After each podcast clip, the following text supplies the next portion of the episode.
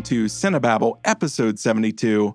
I am your host, Ken, and as always, I am joined by my co host, Clint, man of many headphones, man of many talents. Clint, tell the podcasting world hello. Hi, podcasting world out there. Um, yeah, I'm wearing like six pairs of headphones right now. It's kind of ridiculous, and Yeah. I don't buy into your fashion. I think it's kind of offensive and racist, actually. I mean, if you try hard enough, you can use a pair of headphones as glasses. I feel like you're making a comment on sweatshops, and I don't think it's working. It's uh, it's, it's kind of tacky. well, Anyway, we are in the midst of our top 10 of the year list. This is actually the one Clint came up with this. This is the one I'm I've actually been most excited about. We already did our top 10 films of 2022. We did our top 10 TV series of 22 2022. Now we are doing our top 10 discoveries of 2022. These are films uh, for each of us that that we have found that were released before this year, but we didn't catch up with them or find them until this year. And so they're they're legitimate discoveries. And um, I just judging by my list, there's old movies and recent movies, Oh, yeah. and there's a whole spread of things.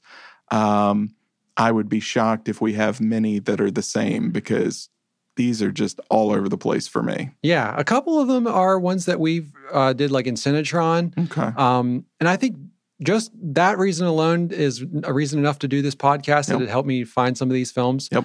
Um, so yeah, I'm excited to All talk right. about this. Let's jump right in then at number 10, Clint, Discovery of 2022. So this is one that I'd been like circling for a long time, and like it was on like Hulu for a while, and then like I was excited about it just because um, Brett Gelman is in it. He's a really funny uh, guy, and um, but then I saw it got bad reviews, and I just kind of skipped it. And then recently, um, they're on Criterion. They they they do a really fun thing where they'll have a different person on, I mean, maybe once a month, who like makes a um, list of movies that kind of influence them, and then they will have those up on the Criterion channel. Um, and this was, um, I think, uh, was it Tessa Thompson? She had this one. Um, and this is Lemon from 2017. I've not seen this. I know what you're talking about, though. Yeah, and this is um, by uh, I'm gonna I'm gonna try to pronounce her name. Uh, and please forgive me, uh, Janicza uh, Bravo. Unforgiven. Okay, Unforgiven. um, and I will say the closest thing that I could like should compare this to. It feels like it's almost in a similar world to a uh, Yorgos uh, Lanthimos film, like The Lobster, Mhm. where it's very like this deadpan comedy, absurdist, like just ridiculous like world where the people are halfway unlikable but somehow endearing. But at the same time it's i found it really really funny. And there's almost like no plot to this film. It's more like this character who is kind of a theater teacher slash actor played by uh, brett gelman who um like is slowly getting more like commercial work and it's just kind of about his la- like relationship with his wife uh, deteriorating and him trying to date again and just him kind of being an awful friend. And i will say it's i found it like once you click into the comedy and the world of it i found it very funny um, I know this won't be for everyone. I was just like, maybe you hate this film. I don't know, but I actually did enjoy it quite a bit, and um, I think it's worth checking out. Okay. Uh, my number 10 is uh, something we reviewed because of Cinetron. It stars Isabelle Fuhrman. It is not Orphan 2. It is The Novice, uh, Oh, which yeah. was this uh, crazy intense, uh, kind of simple story about a college freshman who joins her university's row- rowing team. Yeah, Uh, this still, even talking about it right this second, makes my skin crawl. Mm, It was such a panic attack inducing yeah, flick. And it's just about somebody who really devotes blood, sweat, and tears. Like pure obsession. pure obsession to something that isn't even really clear if she cares about, honestly, at the end of the day. Yeah, It's really just about being the best. Mhm. And she's willing to to kind of break herself to be at the the top of the heap, and it's it's a very disturbing uh, film. You want to root for her Yeah, the whole time, but it's difficult uh, the further along the film goes to root for her, and it just becomes this psychological study of somebody who is uh, really uh, suffering from uh, some pretty severe mental illness Mhm. um, and not just sort of a, a dedicated hopeful. Um, and so when I first watched this, it it was good, uh, but it just stuck on my mind. I've Yeah. watched it since again, and it just really, really stuck with me, and uh, just did terrible, terrible things to my brain. I Um, was yeah, I was surprised how much a movie about rowing Yep.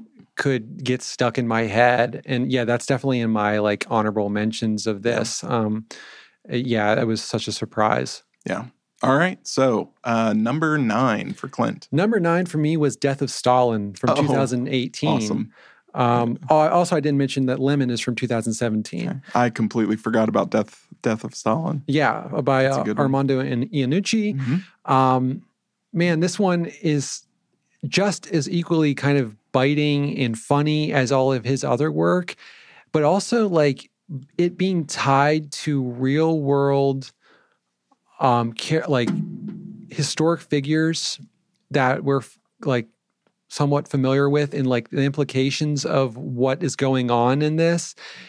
It by the end, it gets to me was very dark, and but equally is funny. But it's just like somehow it really just got very dark for me. And um, just like the, the like him always dealing with these people in power who are incompetent and really shouldn't be there but somehow have worked their way that, there. And this one dealing with that similar structure and these similar characters but you know where historically it ends up and that historically this is actually very true and that people actually died from pe- because people were like this were in power it just got it really by the end was very dark and but uh, very good it's very good and very funny yeah. Uh, highly recommend that as well. Yeah. Uh, shocked I didn't think to put that on my list, but uh, that's how many movies we watched. right Uh, my number nine comes from 2020. It's another recent one. Novice was from 2021, uh, but 2020, and it's a little Cinetron flick we watched called Meander. Mhm. And this thing is claustrophobic. oh yeah Uh, this is about a woman who wakes up in a weird tube, uh, in a series of tubes, doesn't know where she is, and just has to kind of discover. And along the way, there's kind of a a weird little game that's happening uh, to the death. And this is not a going into this. I thought this was going to be a Saw knockoff kind Yep. of thing, and I do not enjoy the Saw No. movies. This is not that no this is not oh there's a serial killer who's trapped a woman and there's there's way more and obviously at work uh, when this thing first starts and it really has a, a cool air of mystery uh, the performances are really solid the effects are the are practical, effects are so solid. good um, and they do such a good job and i know they just built a certain length of tube yeah and they would rearrange it. and they it. rearranged it, in different ways and lit it in different ways. But it's such an effective cinematic trick. It really gives you the idea that Mhm. this just goes on and on and on. Yep. Um, they even used, I don't know if you watch any YouTube videos on stuff they did. Mm-mm. They would even put like two tubes together and then old school style matte painting really uh, at the end of the tube Oh. that would make it look like it was extending Uh-huh. back. And they just had all kinds of interchangeable, that's awesome uh, just little stuff that yeah you don't think about when you're watching it because the craft is just that that good. Um, I loved even where it went. This Me this too. is definitely a movie. The whole time you're watching it, you're like, this is going to be a make or break ending because if I've invested this much in this thing and it turns out to be something stupid, yep I'm I'm really going to turn on this thing. Oh, she wakes up from a coma. She's just a dream. Uh, but no, this this movie has some ambition. It knows how to to play with that ambition in light of its budget.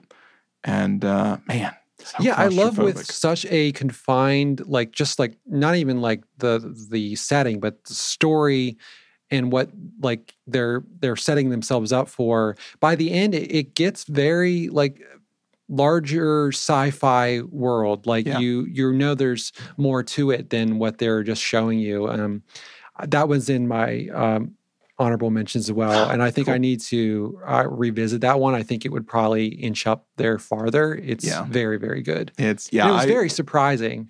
I actually went back to it. I just it was one of those nights over Christmas break where I'm just scrolling through movie after movie that I haven't watched yet. Nothing was hitting me. And so I decided to put something on the background and just play on my phone. Oh, there's Meander. I threw it on. I was on my phone for maybe five minutes and then I'm watching it again. Yeah. And it, it was even better the 2nd Mhm. time. There's a lot of stuff layered in there. I wish I had gone back and watched it a second time when we first watched it. There's a lot layered in Yeah, based on the ending that Mm. uh, that really works. that's cool. So, what's your number eight? My number eight is uh, Andrei uh, Rublev from 1966 by Andrei Tarkovsky, who did Stalker and Solaris. Mm, And this is set in like 15th century Russia. And it's about the, um, I think, he- relatively uh, famous, like religious icon painter of the time.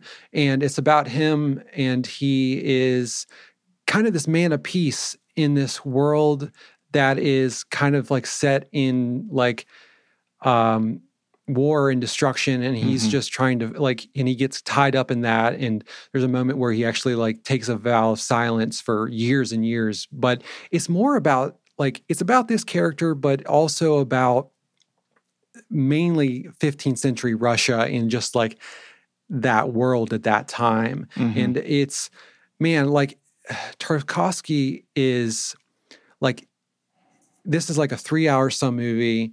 Um it's paced in a very specific way specific way that he likes to pace things like if Mhm. you are not willing to go along with the way he does it so it's it's like Stalker and Oh, Solaris yeah. in that regard. Yeah. it's just so it's just like a snail's pace takes its time with shots with characters dialogue For a and- reason. for reason. Yeah. It's not self indulgent. It's just this is how he works and this is how he shows the worlds that he decides to do, uh, take on. And I love it for that. Like you just have to be willing to commit yourself to it and go with that flow. And I will say this has some of the most beautiful, epic shots I've ever seen in anything. I will also say that it is not for the faint of heart because this is clearly before the time of animal rights. oh wow. And there's some very dark things with horses. Okay. And I will say that. Okay. and not practical effect. Well, No. practical, but very practical. not like effects. too practical. um, and it's sad, but Oh, it's also from Okay. the 60s. But um, man, the world he paint like is painting is massive, and, and it's really interesting because it's broken up into like eight chapters, and so it kind of is not saying it's not non-linear, but it's like it feels like a book where you're in a, chapter and something specific's happening and we're on to another section. And like uh Andrei Rublev, like his character will disappear for a little bit and then he shows back up, but in that time frame you're with other characters. And if you have the time to dedicate to it, and if you have interest in his other films and you're like kind of familiar with that, it's um it's beautiful. It's Okay. yeah. Uh, my next flick is actually one I watched way back in high school, but honestly, other than my affection for it, I had completely forgotten. And so when I rediscovered it, it, it was legitimately a discovery. Uh-huh. And it was this weird thing. You've probably had an experience like this where you don't remember a movie, but then as you're watching it, Hmm. simultaneously, every scene I remembered as it was happening. Huh. So it was it was this weird simultaneous. I was watching it as if it was a new movie, and yet at the same time being reminded of every single thing that had seared in my brain Huh. back in when I was in tenth grade. Yeah. This is a movie called No Escape from 1994. Oh. This takes place in 2022. It's a futuristic sci-fi flick. Uh-huh. Uh, it's come out on Blu-ray for the first time. I picked it up because, uh, you know, oh, cool, that movie from childhood. I wonder if it's any good. And it was on sale for eight bucks or something, Yeah. maybe ten on Amazon. So I ordered it, and the first thing you get like the text scroll at the beginning. It's like the year 2022 or however it words it. I was like, oh, that's too funny. Yeah. Uh, this movie's actually great. Huh. Uh, it is Ray Liotta, Lance Henriksen, Kevin Dillon, Stuart Wilson, Ernie Hudson, Don Henderson, Michael Lerner. I have Like, seen this movie. Tons of Yeah. character actors from the day. It's Yeah. about this prison. Mm-hmm. it's this- like an island prison. Yep, so- an island prison this military guy goes to, and uh, Lord of the Flies style. There's there's basically the prisoners that have been dropped there have broken into two factions. Mhm. One that's very warlike, and one that's trying to be civilized. And this guy gets kind of caught in between, and and somehow they even work in that he's still caught in between the goings on of the prison and the prison warden. Yeah. Uh, this is really fun, Mm. uh, and not in a campy sort of way Yeah. uh it's it's all practical effects Mhm. it holds up there are very few cg shots uh, at the beginning those do not hold up those are adorable but uh it was it was just so much fun and uh it was it was something that i think should have a lot more cult status than it does Mhm. i've met very few people who actually remember the movie Yeah. and um but yeah it's it's on blu-ray now and so no escape uh it's it's kind of a blast I watched this for the first time like 10 years ago. My buddy Matt like handed it off to me and was like, you should watch this. And like his favorite movies are like Rambo and stuff. and I was actually was surprised by how much fun it was. Yeah. But now like I this time I should probably revisit it yeah again. And yeah you should borrow it from me Yeah. because i mean it's it's definitely a 90s action movie yeah, yeah. it's it's but it's not tropey it doesn't do the the 90s action thing where it has a lot of hyperkinetic camera moves to induce Yeah. the feeling of chaos. It it genuinely uh, has some chaos. Yes, when Ray Liotta rolls down a jungle hill through brush and branches, just like that's not Ray Liotta. uh, but they, I, I don't know where they got the money for it. They completely remastered it, Hmm. uh, and it looks gorgeous uh, cool. for its age. At first, it doesn't because again, those CG shots. But yeah. um, it's it's good looking film. and It's really fun. That's Lots cool. of fun performances where people are in a good way, just full on chewing scenery yeah, yeah. and enjoying what they're doing there. Mhm. Uh, Ray Liotta probably uh, is a little over serious for this. Mm. Feels like uh, he he almost might feel it's beneath him Uh-huh. while acting in it because he, he is from Goodfellas. Uh, but everybody else is just like, man, what a paycheck. so, Clint, what's your number seven? My number seven is a little movie from 2006 called Old Joy um, by Kelly Reichardt. um, who did that. Uh, did you ever see Wendy and Lucy? Yeah, yeah. Uh, she did Wendy and Lucy and that Okay. Night Moves, hmm um, which is a fantastic movie. And this is, I believe, her first um, like full length film. And man, compared to my last film that I, the Andrei Rublev, polar opposite movie. This is a uh, small movie about two characters who, uh, two friends who go off into the woods um, on this hike to go to this hot spring, to just go to the hot spring for the weekend. And it's just about these, um, it's very subtle. There's very little dialogue to the movie.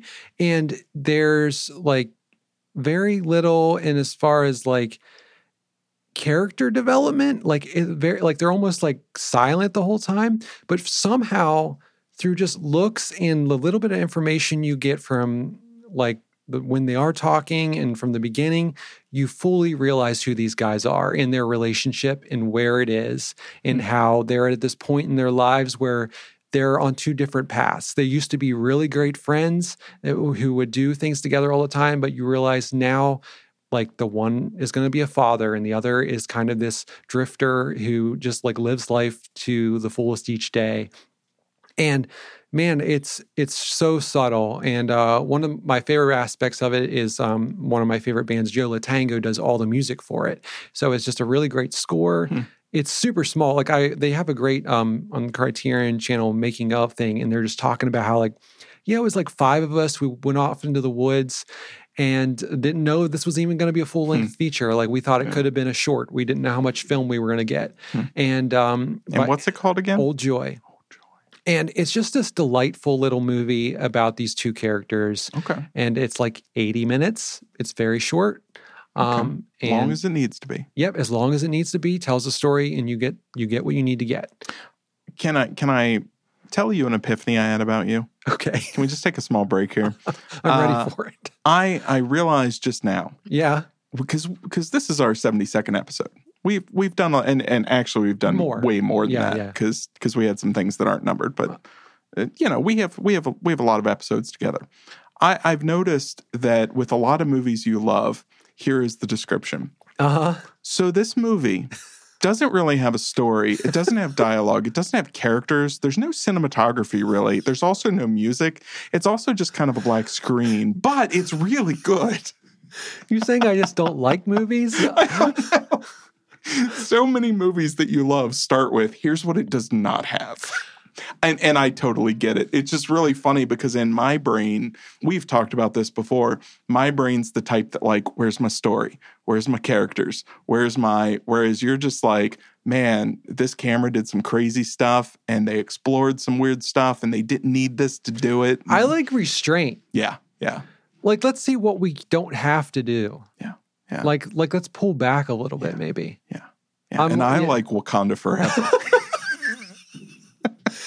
Wasn't on your list. No, no, it wasn't actually. This is the first year uh, of the movie list that I did not have an MCU movie on. Was that my. because of me? no, no, I don't. I'm not coddling you, man. Okay. Uh, it was just because the other movies were just so much better than anything the MCU had. Even at the MCU's best, uh, it it couldn't breeze into that top twenty. So, Yeah. So anyway, yeah, Old Joy. oh, I thought you were done. I'm sorry. no, I was done. okay. Go ahead. All right. Uh, my number seven is the polar opposite of what you just described. It is 1981's Possession. Uh, Oh. This is from director, and God help me with his pronunciation, Yes. but Andrzej Zulawski. Uh, he's a. Polish director. Oh. No, definitely did not uh, nail it. Uh, this is the weirdest horror body horror movie Mm. I think I've ever seen, and I don't say that lightly. And it's not because it's super gory. Yeah. There's there's gore to it, but we've talked about body horror before. This is body horror done right. This is is is things happening that that really just mess with that part of your brain that understands this should not be happening. hmm Um, this is also really interesting because you would not be uh, wrong to turn this off after 15 minutes and say, This is the worst thing I've ever seen. The acting is the worst I've ever seen. Uh, but this is actually done with some intention. This is based on a Polish acting style that emphasizes overacting. Mm. It's not called overacting, it's just. Uh, I'm trying to remember how they describe it. It's it's going to the extent of yourself. Mhm. And so hands are flying and voices are screaming and eyes are bulging and everything feels like it's dialed up to 11 for every scene. Uh, the plot is basically about this woman uh, who tells her husband, played by Sam Neill, that she's having an affair and she's leaving him and their son. Mhm. He kind of loses his mind in grief. She goes off and like genuinely loses her mind Uh-huh. and uh, for lack of a better term, starts to just give birth to something. and that's where the movie's still normal. Okay. Where it goes from there, uh, I, I don't even want to put into words. I want you to experience I'm excited movie. to watch it. Even if you hate it, this is your kind of movie. I'm sure. This is bonkers. As much as I love Um, Sam Neill, so that's an in for me already. as as bonkers as this was, I cannot believe I loved it as much as I did because I genuinely I I am first 15 20 minutes I've heard a bunch about this movie or just reading about it cult Yeah. horror articles and things. And uh, first 20 minutes of this movie, it's it's almost grating to my brain because the acting is so over the top and Mhm. expressive. Then it begins to totally make sense. There's things that happen in this movie. Uh, at one point, a character injures himself to try to express. Sam Neill injures himself with like a, a meat carver to try to express the pain he's feeling. But literally, in the next shot, there's no wound on his arm. Mm. And so you you start to figure out that the overacting, what you're watching is a movie that's expressing visually what the characters are feeling inside. Okay. It's not actually what is happening. Yeah. and yeah. you pick up on it because of those context clues. Mhm. It's just it is as if somebody took the emotions out of them put them out and, and put them yeah. out. Uh-huh. and so it feels character and it feels overacting because these characters are experiencing. Once I figured that out, oh man, this this movie just took off for me. Is that a style that's meant for the stage or something? Um, yes. Okay. Yes, I believe so. And it's in early Polish films, and it's something they still do. It has a name. I should have written it down. I didn't. Uh, there's actually quite a few YouTube Do you want to give it a name right it. now? Uh, Scharfenbergen. Got it. There you go. That was not Polish at all. I apologize to the people of- Warsaw. That was kind of awful. Warsaw's in Poland, right? Yes. Clint, save me. What's number six? I believe I'm Polish, so it's okay. I forgive Really? you. Yeah. Oh, okay. At least partially. interesting. Number six. Uh, number six for me. Oh, this is a movie that Cinetron brought to us, and man, this was a fantastic movie that I um, wish I had caught at the time because it would have definitely been on my top list of the year. But Surge from 2020 Mm. by uh, Aneil Karia. Man, about a man's just pure descent into madness. Talk about another panic attack inducing Oh, movie. man, it's but it's so well acted, and you're like somehow so empathetic towards this guy. Like even though he's doing horrible things, Yeah. he's just stealing and like just every single. He has no impulse control at all. Uh, but you like realize that he's going through something. He's going through this mental break of sorts, and you're like just wanting somebody around him to not coddle him and just see that he needs help. See that he's suffering, and- Suffering, and, and- needs intervention. He needs intervention for yeah. sure. And it's so well done at showing somebody just going through this experience and um, just artistically, as far as just shot, it's uh, it just gets into that mindset so well. Um, I, I, w- I was surprised how much I liked this movie. No. My number six is from 2019. Uh, we both really enjoyed it. It's a horror comedy called Villains. Oh, Uh, yeah. And this stars Bill Skarsgård, Maika Monroe, Jeffrey Don- Donovan, and Kyra Sedgwick. It's this couple that that break into uh, this older married couple's house to rob them, hmm and uh, you know, much to their chagrin, uh, discover that this older married couple are just serial killers, and uh, uh, honestly, hilarity ensues. Yeah. Uh, it doesn't seem like hilarity should ensue, but we talked about it at the time, uh, whenever that episode was, and we talked about it's it's full on cartoonish. Yeah. It yeah. it should not feel or or be as effective as it is based on how cartoonish it, it can sometimes be, but it's so funny and it's it's uh, another kind of over the top. Mhm. Um, but this is one where the actors are having a blast and you genuinely feel for these two characters that you shouldn't care about because they're there to rob an older couple. yeah. Um, but it becomes this this sort of survival comedy, if Mhm. that's a thing. Uh, but I guess villains made it that. Um, there's not a lot more to say about it. It's just kind of a fun romp with serial killers. And it also, by the end, has a strange, like almost like emotional twist to it, where you don't realize how much you've come to, I don't know, care for the characters that you Yeah. were introduced to at the beginning and the circumstances that they've got themselves involved with. And it has some, I don't know, emotional payoff to it at the Yeah. end that I, Yeah. I wasn't expecting, and it, it and it does and it worked for me. even the serial killer husband and wife, there's a broken but very real affection between the Mhm. two of them that I, I, I don't want to say it makes you feel for them, but you you um you almost sort of respect the love they have for each other and Yeah. you start to understand in their kind of psychosis or sociopathy where it's turned into this strange marriage of of mayhem and and marriage. I Yeah. don't know. It's just it's it's a very strange movie, but it works, Mhm. and uh, it's it's a good time. It's a good time. So number five, Number five, um, this was another small film that I recently found on the Criterion channel, and this is called um, What Happened Was from 1994. Um, and this was directed by um, and created by Tom Noonan. Who you know from Manhunter. He's the Mhm. the bad guy and uh, the the serial killer in that, and he's also been like in Schenectady, New York, the and Tooth Fairy. Yes, he's the Tooth Fairy. Very tall, lanky uh, guy um, that you would recognize right away if you knew. Oh, he was in everything in the eighties, Oh, yeah. He's so good. Yeah. Um, such a specific actor. Um, And this is like another really small film. And this was based on a play that he had written Hmm. and he was performing. And it's just two characters. It's about this man who goes over to this woman's house for a date. And it's just about them trying to get to know each other in this very realistic, like first date like scenario where you're trying to play feel each other out.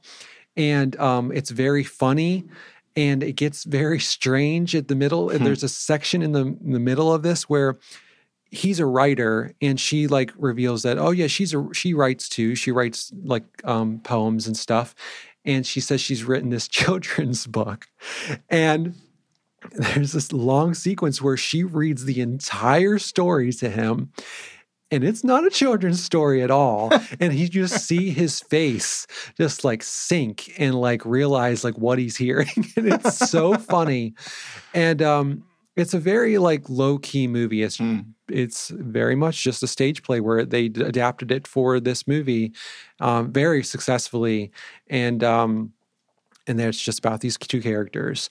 Um and uh it's got that really delightful like um 90s feel to it. Mhm. um i can't remember it's from 94 and uh yeah highly recommend it. All right. very good My number five is one I think you were definitely familiar with. We talked about it earlier this year um, because I had just watched it recently at that point, but it's 1977's House, oh yeah uh, which is, man, bonkers. so bonkers so bonkers. Uh, let me let me just read the description instead of trying to sum it up. In an effort to avoid spending time with her father and his creepy new lover, young Gorgeous resolves to visit her aunt's remote mansion with six of her closest friends in tow, including the musically inclined Melody and the geeky Prof. Gorgeous arrives at the estate where supernatural events occur almost immediately. A severed head takes flight, household appliances come to life, and a portrait of a cat seems to contain an evil spirit. Man, if you have not watched oh yeah House, House is so far ahead of its time. hmm Uh, it's it's certainly a 70s Japanese film, but it is doing things that would not uh, start to be done elsewhere for probably another 10, 20 years. yeah And it is it's it's not just bonkers for bonkers sake. No. It is bonkers, but it's it's legitimately unsettling at times. It's Mhm. legitimately funny at times. It's it's it reminds me a lot of um uh to a lesser degree House of the Katakuris. Yeah, like a Um, Takashi Miike, yes. like for sure. Yeah, it's it's definitely throwing everything at the wall, but not to see what sticks. No. It's throwing everything at the wall with very deliberate purpose and delight. It's Mhm. it's certainly having a good time with what it's doing. Uh, but it it is, I guess, technically horror comedy, hmm uh, but it's a lot of other things too. And it's it's also you could honestly just watch it as a surrealist art piece. For sure. Uh, you know, if you were going uh, through a modern art exhibit and you walked into a room and this was just playing on the wall, you would not think it was a film. You would think that, you know, well, certain stretches of this were just Right. this modern art, uh, you know, media presentation hmm um, because it's it's that visually engaging. Um, and it it it does like to mess with your eyes and your mind. So yeah, 1977's House. I'm excited that you got to watch that and enjoyed it. yeah. Um, are we on number four? I oh my goodness, yes, I believe so. This is a fun list, by the way. Yeah. I like this a lot.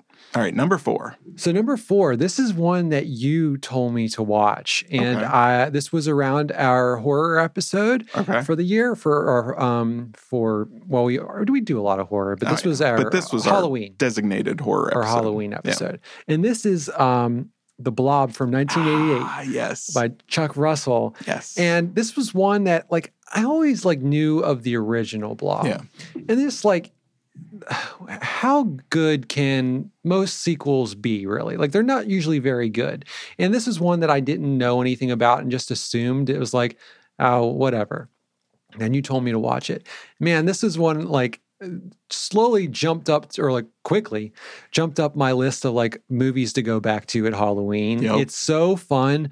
The effects are fantastic in it. Like up there almost with like the thing. Yep. Like just like those practical um effects from that time period and done so well.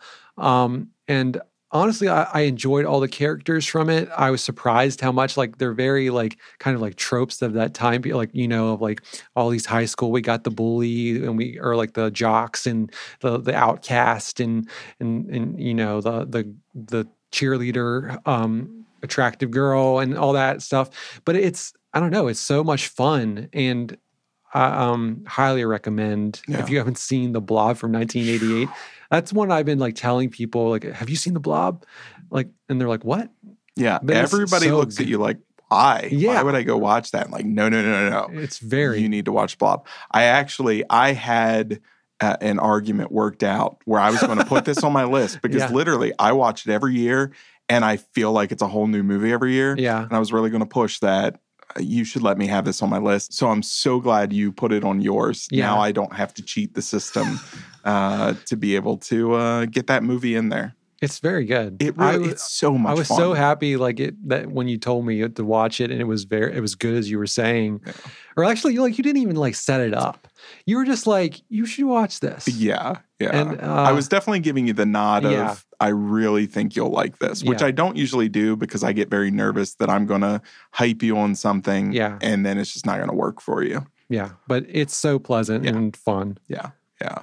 Uh, every Halloween, I love watching a double feature of The Blob and The Thing. It's That's it's just it's so much fun. Yep. Uh, my number four is uh, really a flick that I don't want on here, but it it it needs to be. Okay. It's from 2011. Now, this is a movie I watched in 2011, yeah. and I hated it. I thought it was stupid and unrealistic and depressing. And why in the world would anyone want to subject themselves to this? The Greasy Strangler. No. Fast forward to the age of COVID. Uh huh. Mm, smell it? I hope not. Otherwise, you're infected. No, this is 2011's Contagion from Oh. Steven Soderbergh, which Uh-huh. I, I legitimately hated. I forgot everything about. Yeah. And then, sure enough, early this year, uh, coming out of all the pandemic stuff, I was just like, I wonder if. Yeah. Yeah. I just, I wonder if. And sure enough, Contagion plays way different Uh huh. in 2022, Yeah. 11 years later, than it did in uh, 2011. Uh, it's it's scary. It's believable. It's exactly what if COVID had been a a legitimate, Mhm. uh, fast traveling but incredibly deadly disease. Yeah. Uh, it feels like how uh, the world and governments would have reacted to it. Mm. Um, it was wild how much more made sense and how much more was just like, I know that term. I know that term. Uh huh. Oh, that guy is what Dr. Fauci would be. Oh, that guy is, you know, Yeah. it just, it, it was a whole new experience. Uh, was it still depressing? Yes. Was it still an awful experience? Yes. Uh huh. Uh, it was, it's not a pleasant film unless Mm-hmm. you want to see Gwyneth Paltrow deteriorate in three movie days' time. mm-hmm. Um, but really good. It was somehow therapeutic because by the end, uh, you know, it's one of those race defined patient zero, and then we can quickly come up with a vaccine. Yeah. Wildly unrealistic, but as Mhm. far as, you know, wish fulfillment, Right. uh, you know, it had everything. It had uh, despairing realism and hyper fantasy at the end that made me feel better. Uh, but no, it's well, in our world, we're just looking for that bat. yeah, yeah, Yeah. yeah. It's got everybody and their brother in it. It really does have an impressive cast. Uh, but man, is it a depressing movie. So Should I revisit it? uh, I don't know. I for some reason it just I watched it and I was completely blown away because I was just I was in a mode of I had so dismissed that movie. Yeah. Um, and coming back to it, and that was I think that was a really interesting aspect to it, how the real world can change Hmm. you know something that seemed unrealistic suddenly Yeah. it seems realistic or take house of cards Mhm. used to seem so wild and over the top plot wise then you get to 2016 to 2020 and you're like no it's it you know house of cards was kind of quaint and cute and they didn't dream big enough and Kevin Spacey's a good guy. well totally good man that kevin spacey i You heard uh, it first. yeah, yeah. I, I, I do think he has more to aspire to. He could be more of a Bryan Singer, um, but what are you gonna do? You know, right. everybody everybody can't be a Michael Jackson. Yeah. So Clint, uh, here we go. What's your number three? Do we want to do our uh, runners up? I don't have any, but I'll- I'll you can you- certainly mention yours. Okay, I already mentioned uh, that there were two that you already had talked about, which were Meander and Novice. Mhm. So this is a. I'm going to do this as one thing because it, I watched them together and they're by the same director. But this is August 32nd on Earth from 1998 and Maelstrom from 2002, both by Denis Villeneuve. I remember you telling me about these. Yeah, and um, they they on man, I've been hooked on the Criterion recently, but they've been really like getting these nice like just like groups of films together that like it makes it easy to you know watch and compare and explore. And uh, they had a kind of little retrospective on his earlier films. So these are some of his earlier ones that he did, and it's just fascinating to watch where he came from and what he was doing because I, I don't know ex- exactly how I felt about these movies, but it was really in that way fascinating to see where he came from and um, how he's grown as an artist. And they're they're interesting films. They're they're very strange and like almost like kind of these accompanying pieces. They have similar um, like things that they're dealing with and uh, characters and the tone and everything. Um, but they're worth checking out just in that aspect of how an artist grows and uh, where he came from. Okay. It's cool. Okay. Um, my number three. Uh, oh no, that was your runners up. Now you're number three. Well, I got confused. oh, sorry to I got confuse you. That's okay. Um, number three, this is a movie that I talked about recently on uh, What You Watch and that I had just discovered, and that is After Hours from 1985 Mm. by Martin Scorsese. Yes. Which you declared Martin Scorsese's best. No, I'm saying my favorite. Your favorite. Yeah, I, I would not put that on anyone because I I, apologize. You're right. I Um, remember that now.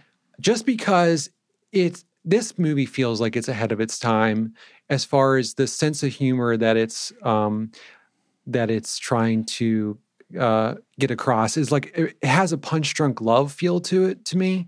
Like I wouldn't be surprised if he took some inspiration from that.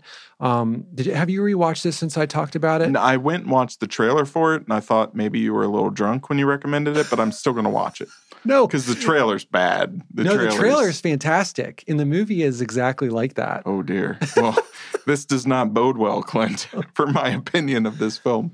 Now go on, go on. No, this movie is great. It's a, just about this guy who goes to meet this girl and um, his gets stuck in this part of New York, and he wants to just get home. It's kind of like, um, kind of like uh, a Wizard of Oz, where he just like he's Dorothy and he can't get home. Or Adventures in Babysitting. Mm, I've never seen that. really? no, Oh, if you had seen it, you would have busted out laughing. That's low key insulting.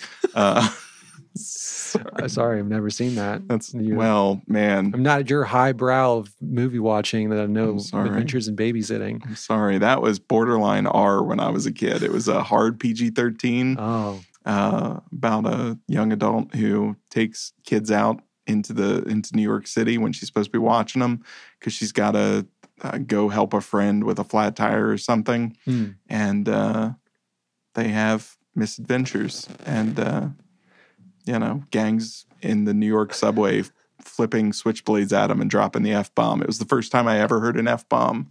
And my mom about had a heart attack because she was not expecting this PG 13 Disney movie to drop a or Buena Vista or whatever it was. Yeah. This is, I don't know. This is, I I wouldn't say it's that wacky. I mean, it is wacky, but it feels, there's intention behind it and it feels much more sophisticated. I don't, to me anyway, I, it, it just struck a chord with me. I really love the, um, the main character. Um, I think it's worth watching. Okay. Uh, my, You're not going to watch it again, are you? oh, I'm going to watch it now. Now I have to know because I thought for sure it's just a bad, bad trailer. But I also had no idea what was happening in that trailer. if you watch the was weird. movie, you'll know. I think you'll notice the tr- maybe then the the trailer, be trailer makes more sense. Okay. Uh, my number three is a Korean horror film from Park Chan Wook that I have just somehow always missed and never gotten to. Uh, he's the director of Old Boy.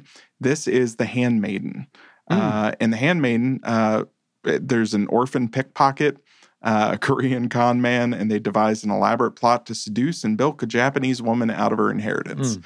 And that is the simple plot synopsis of this film. It's not complicated. It just, like most of his films, gets Yeah. twisted and uh, bizarre, and uh, has has some really kind of good uh, spine chilling sequences and just things that uh, leave you feeling off kilter and Mhm. uncomfortable. And uh, this is one I had completely forgotten. I had missed it uh, along the way and just finally got back to it and uh, just watched it two weeks ago. Hmm. I was like, oh man, this is this is something.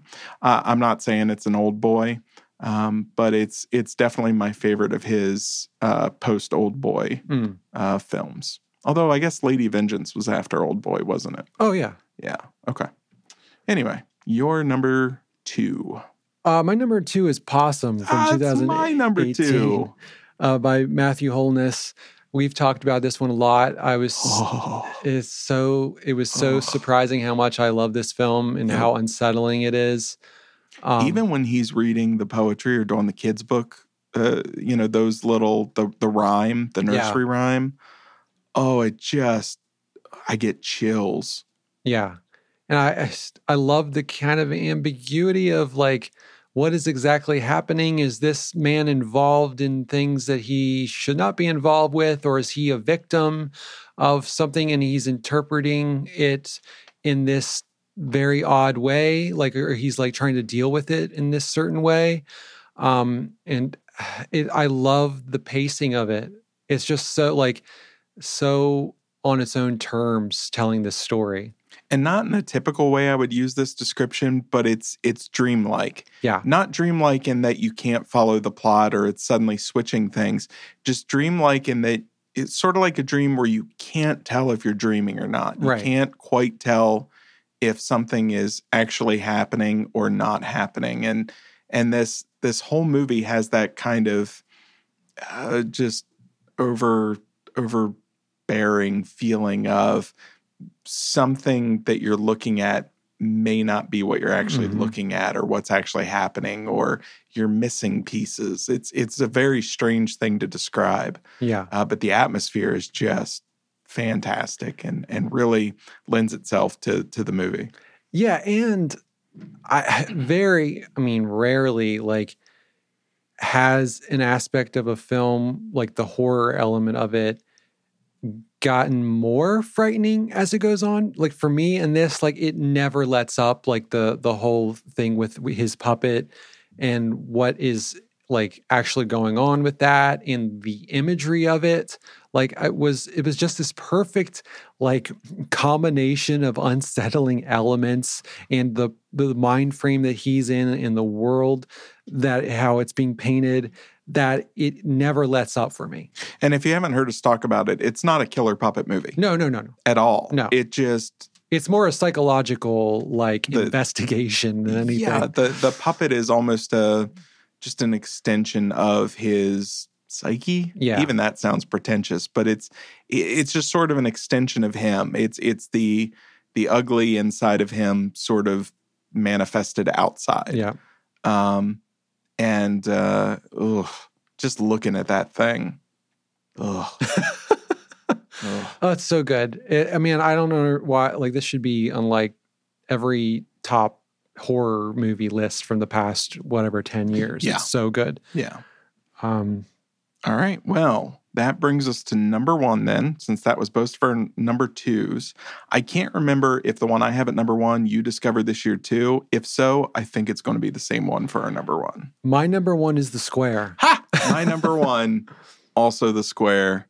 Ah, all right. Yeah, yeah. I Let's just talk the I square. this was one that I'd seen around on streaming services and always thought it was like about like an MMA fighter or something because like or some like fighting ring because there's like a big muscly guy in the front and it's the square. yeah. And so I just never had any interest in it. Yep. And then I finally like broke down and investigated what it was and like it was like, oh, this is by the director who did Force Majeure.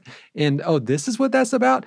So, man, watching it, I was so pleasantly surprised with just the bizarreness of this film and like how the the comedy of it it's so funny and the things it's like diving into to try to make a point about or investigate is so much deeper than what I was expecting and still like leaves mystery for you Yeah. to interpret. At at its base level, it's a satire of the art scene, uh, the the high art, modern Mhm. art scene. Um, but that's really just where it starts. It has so much more to offer, and we we talked about it before. It, it does such interesting things where it will suddenly reveal something about a character that completely changes the way you think of them Mm-hmm. and recontextualizes everything that's come before. And it's it's such a, a cool experience because it would be one that you would think would throw you off because now I've got to rewrite what I know, but it doesn't in a way where you just sort of add it in and now here's another layer of this person that helps me understand what's going on. Yeah, it starts to paint them as this three dimensional person where like everybody has these like multi level um aspects to them Yeah. and then it starts doing that to these characters that they're not just like the the comedy relief or they're n- not just this wealthy man in this position of power um he's a man who's trying to figure out his dating life Yeah. and he's actually like kind of like um not like pathetic but just like he's like everyone else is like trying to figure it out and he's got some darkness that he's not dealing with in the right way or like that he's um yeah it's a very multi-level to the like this character and the characters around him I realized while watching Tar, they're essentially the same film. yeah It's essentially about this person who's in complete control. I mean, very, very different Oh, films, right. but the story, it's essentially about this high level professional in their field. One is music, one is art, and they are in control of everything, but then slowly lose grip on that. Uh, and and because they they can't figure out a way to kind of combine their past with their personal life with their work life. Um, and they just they make you know not great decisions because of it. Uh, now they go in very different directions but uh, the whole time i was watching tar i was like oh this is, this is kind of the square just more serious. Well Um, and that investigation of like this uh very um highbrow art scene where the art is saying it's exploring these very um deep circumstances of the human experience and like trying to make commentary on it.